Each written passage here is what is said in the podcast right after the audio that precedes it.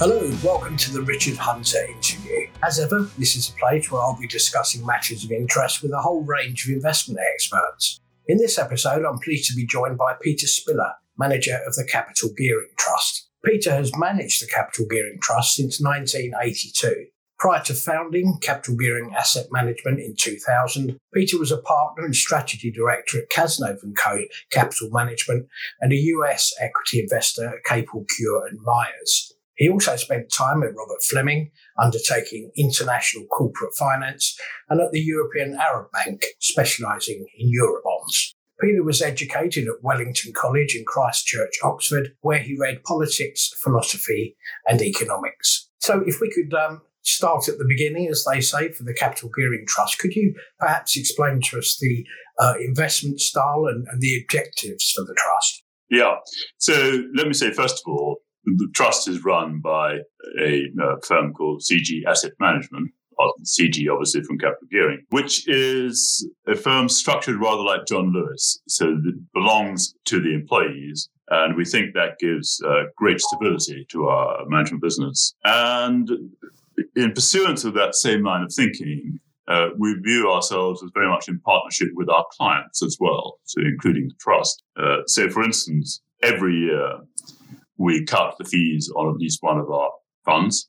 And that's because we want to share the proceeds of growth with the clients. The trust itself is on a uh, fee structure which uh, where the fees diminish as it grows, and we are currently issuing on 30 basis point management fee. The other important feature of the structure of the trust is that it's on what's called a zero discount model. That's to say, it is ensured that in all normal circumstances, the price of the shares will remain very close to the asset value per share. So if, if there's uh, excess demand, we issue, and if people want to redeem, we'll buy in in unlimited size. So there, there is no problem with liquidity. Uh, and the result of that has been the trust has grown. So since 1982, when I started, the market cap is actually up just over 1,200 times, which is made up of more than five times as many shares in issue and a share price which has gone up more than 220 times. So the twin objectives are to maintain low risk. So just to illustrate that,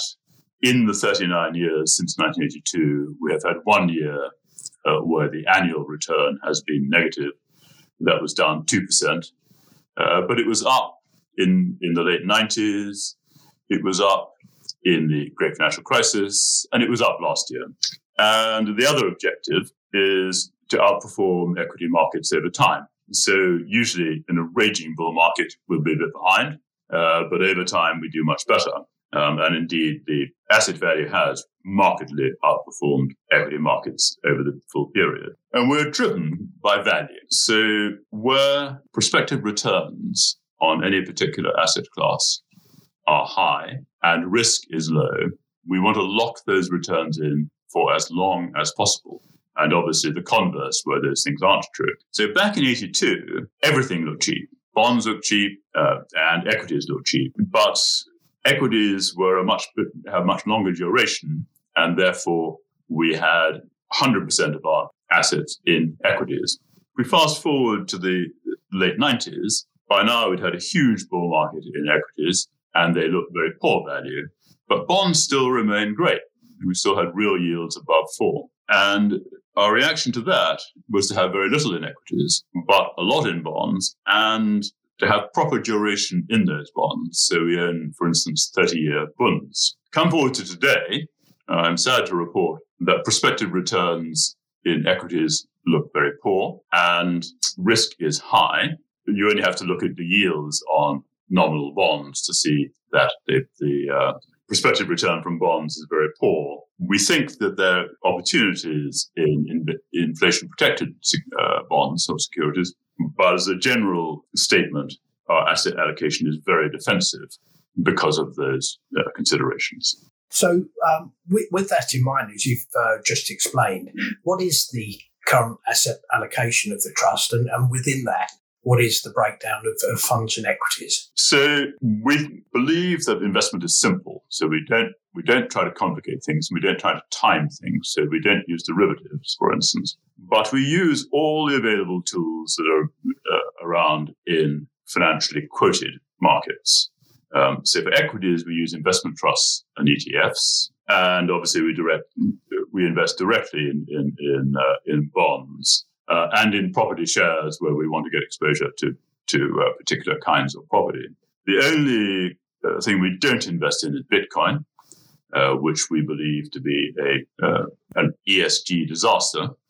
Um, and we think, in any case, should not belong in any serious long-term portfolio. So my partner, Chris Clothier, has written a very good paper on this, which you can get on our website, which is www.cgasset.com. But to come back to, to the uh, asset allocation, we're not very far from the traditional 60% equity, 40% bonds, which has uh, worked so well over the years at the moment, as it happens. Um, but there's a really important uh, difference in that, which is that we think 60 40, which has worked well for decades, will not work well going forwards because bonds have such low yields that the upside for capital growth in bonds when equities are very weak uh, is, is so limited as to be negligible. Where we do think the 60 40 works better is if you own equities and inflation protected bonds uh, because real yields do not have the same zero uh, bound. And we believe that financial repression, which will characterize uh, financial markets going forward, will produce very negative real rates, and that will produce nice capital gains for, for in, inflation protected bonds. And that's because the central feature of the current scenario is excessive debt. That is to say, debt that is excessive in relation to assets and to incomes. And historically, there have been only two ways of dealing with excessive debt. The first is to default on it, uh, but that probably involves uh, a minimum major recession, probably depression. Uh, and the second is what's called financial repression. So that is to say, circumstances where inflation is elevated and nominal interest rates do not compensate the owners of the bond for that inflation. So nominal interest rates are well below that rate of inflation. And that is what uh, corrected the excessive debt that followed uh, typically wars in the 20th century. Um, and we believe it is, it is uh, very likely that that is the policy that will be pursued uh, in the Western world going forward from here. So our actual allocation is we are just under 50% in what we call risk assets, of which only 20 is actually equities and 30% in inflation protected bonds, one kind or another. And the remaining 20 is in what we call dry powder. So that's cash, treasury bills, very short, high quality uh, corporate bonds. That dry powder is there if we, so that if we get a crash, we can take advantage of it for for our investors. So I said that 20% is of these of the 50 in risk assets is in equities. A further 20% or a tiny bit more is in specialized property. So not offices or retail, but um, what's uh, colloquially known as meds, beds, and sheds. And then we have a scattering of various alternatives, uh, some small bits in loan funds and in um, infrastructure. So um, overall, it's a pretty defensive stance. The 50% in risk, risk assets is actually just a fraction under, uh, but that is quite low beta, so that the actual risk is less than that. Okay, so uh, perhaps drilling down a, a, little bit further, but could you mention perhaps one or two of, your top holdings within the trust to uh, give us a, an, an, additional piece of colour there? So I'm going to mention a couple, um, one of which we still own in, in size which we don't, but it, it, illustrates the process, I think, quite well. So the one which we still own in reasonable size is, is Vonovia, which is a company which owns residential property in Germany, largely, a little bit in, in uh, Sweden and in Austria. But it, its valuation is very modest. Um, most of the uh, flats that it owns uh, are valued not much higher than replacement cost, which is always appealing to, to a value player. There is every reason to believe that rents uh, will rise. They're largely controlled in all those countries, actually, uh, but they should rise at least in line with inflation uh, over the medium term. Uh, it trades a little bit less than its net asset value, and we expect that net, net asset value to grow, um, not least because as well as the the, um, the value of the asset growing, uh, there's a considerable advantage from the fact that it can finance those assets extremely cheaply. So, so last week they issued a green bond on a yield of less than 0.7%. So that is significantly lower than our expected uh, rate of inflation in, in Germany. So the asset value should benefit not just by the assets going up, but that the debt in real terms is going down. The other stock I was going to mention is Pershing Square. So Pershing Square is an investment trust run by a man called Bill Ackman, who has hedge funds in, in the United States. And this also has hedge fund kind of fees, which normally we, we flee from. But there were circumstances last year. It's, it's a company we followed for a number of years because we have owned debt in it, which was and still is attractive. Uh, but Ackman was very successful last year. He took derivative protection against a falling market and produced very good asset growth. But the shares fell to a 40% discount to asset. And we therefore um, bought a lot, uh, a 2% weighting, uh, which is big for us. And we enjoyed both very good asset value performance, um, but also that discount reduced substantially, particularly when the company joined the FTSE 100. So at that point, we reduced the, the, holding uh, really quite a lot. And we're now about uh, 35 basis points uh, in it. So, so we sold most of it. But the return on that investment was in, in excess of 70% last year. I think you've partially answered uh, my next question, which is um, obviously we've had a, a, an extraordinary uh, 2020. Um, I was going to ask uh, how how capital gearing trust has, has held up during that period and whether the uh, declines that we saw, particularly uh, a year ago, had given you any opportunities to add or open new holdings other than obviously Pershing Square, which you've uh, you've clearly just described. Well, yes. So uh, obviously we did, we did fine in in, uh, in 2020, um, and we were in a way quite lucky because at the end of 2019, the beginning of 2020, there was an enormous enthusiasm for infrastructure stocks, particularly, of which we had a fair number, um, and they went to very large premia, and we sold all of them. So we ended February with a lot of cash. In fact, more cash than we really wanted.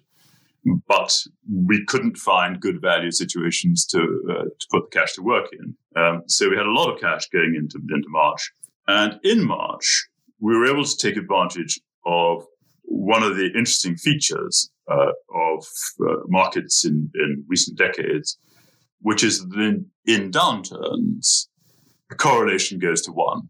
That's to say, equity markets fall, but so does everything else. And there were a lot of opportunities. So we particularly added to these specialized property situations. So one example I would give uh, was Big Box, so Tritax Big Box. And Tritax Big Box has a lot of very large warehouses which are let to creditworthy clients at rents which are typically uh, related to inflation. And it essentially looks like and, and for a long term. So it essentially looks like a credit portfolio. Um, and there was a remarkable opportunity to buy that for, for reasons um, we could go into in some depth, but we won't bother now. Um, but they went to a very big discount. So we were able to buy them, um, uh, actually some in, in, in, the low 90s, um, the, um, and they have doubled since essentially. And uh, once again, we, we, we uh, had a about 2% in that, um, which we have taken down uh, more recently. Still looks fine value, but but but uh, we've taken it down to about 120. Uh, the other kind of asset which we were interested in buying were those companies where we felt comfortable that when the crisis was over and life had uh, returned to normal, that their business would return to normal. Um, and so long as they had the financial condition were, to get through this period without any any real problems, uh, then uh, they also offered, we, we thought, extraordinary long term value. And student accommodation will be one example of that. So, so uh, we own DIGS, GCP, student accommodation, and, and that was there were very good opportunities to buy that as well. So finally, Peter, and, and in summary, putting those themes together, what, what do you think um, your outlook is is from here? Obviously, you've mentioned uh, a fairly defensive positioning. Um, how do you see things unfolding in in the uh, short to medium term? Well, our assessment is is driven by by many of the things that I've talked about already, but particularly that, that central problem of debt, of excessive debt, and the necessity for, for financial uh, repression and probably inflation as part of that. Equities are, are currently uh, performing fine, and there's some tailwinds for, for equities. So tailwinds include monetary growth. So one of the reasons for fearing inflation is the extraordinary growth in broad money, which did not really happen in the last uh, financial crisis. So broad money is up over 25% in the United States. And that traditionally has been very favorable for all asset prices. And, and indeed, we have seen that. There's a further tailwind that, that uh, it's reasonable, I think, to be fairly optimistic about the economy the, uh, over the next uh, year or so. Um, and that traditionally has been helpful for equities as well. But there are some, there are some negatives. So the negatives include the fact that nominal interest rates uh, have, have already gone up somewhat and, and uh, look as though they might go a little further, that valuations are extremely rich, that tax rises look to be in the offing at some stage, probably not uh, too immediately in, in, in, the case of the UK and the US, uh, but they're there. Uh, and finally, that there is plenty of froth around, lots of danger signals. So you only have to look at, at what happened to Bitcoin, to Tesla, to the SPACs in, in the US. So the SPACs remind me uh, powerfully of the company which features in all histories of the South Sea bubble, which is a company issued uh, to do something splendid, but no one to know what it is. And uh, it, that is exactly the situation with SPACs. So um, there are plenty of signs of froth, and we are very disinclined to try and catch the very last bit of growth in equity markets, uh, which is engendered by, by those uh, factors we talked about before. Um, so we, we just need to be very careful. We need to protect against inflation, which of course means that not just equities would do badly if we had high inflation, uh, but also cash. So, so uh, we've got to wend our way through. And the very best of luck to that. Uh, unfortunately, we, have now run run out of time. Uh, so I, I, must say many thanks again for your time, Peter, uh, for those extremely interesting and valuable insights. That's Peter Spiller, of uh, manager of the Capital Gearing Trust. Uh, and thank you for listening. Please feel free to like and subscribe. And of course, you can find much more by the way of investment insight and ideas at ii.co.uk. I'll be back next Tuesday with another Richard Hunter interview. Bye for now.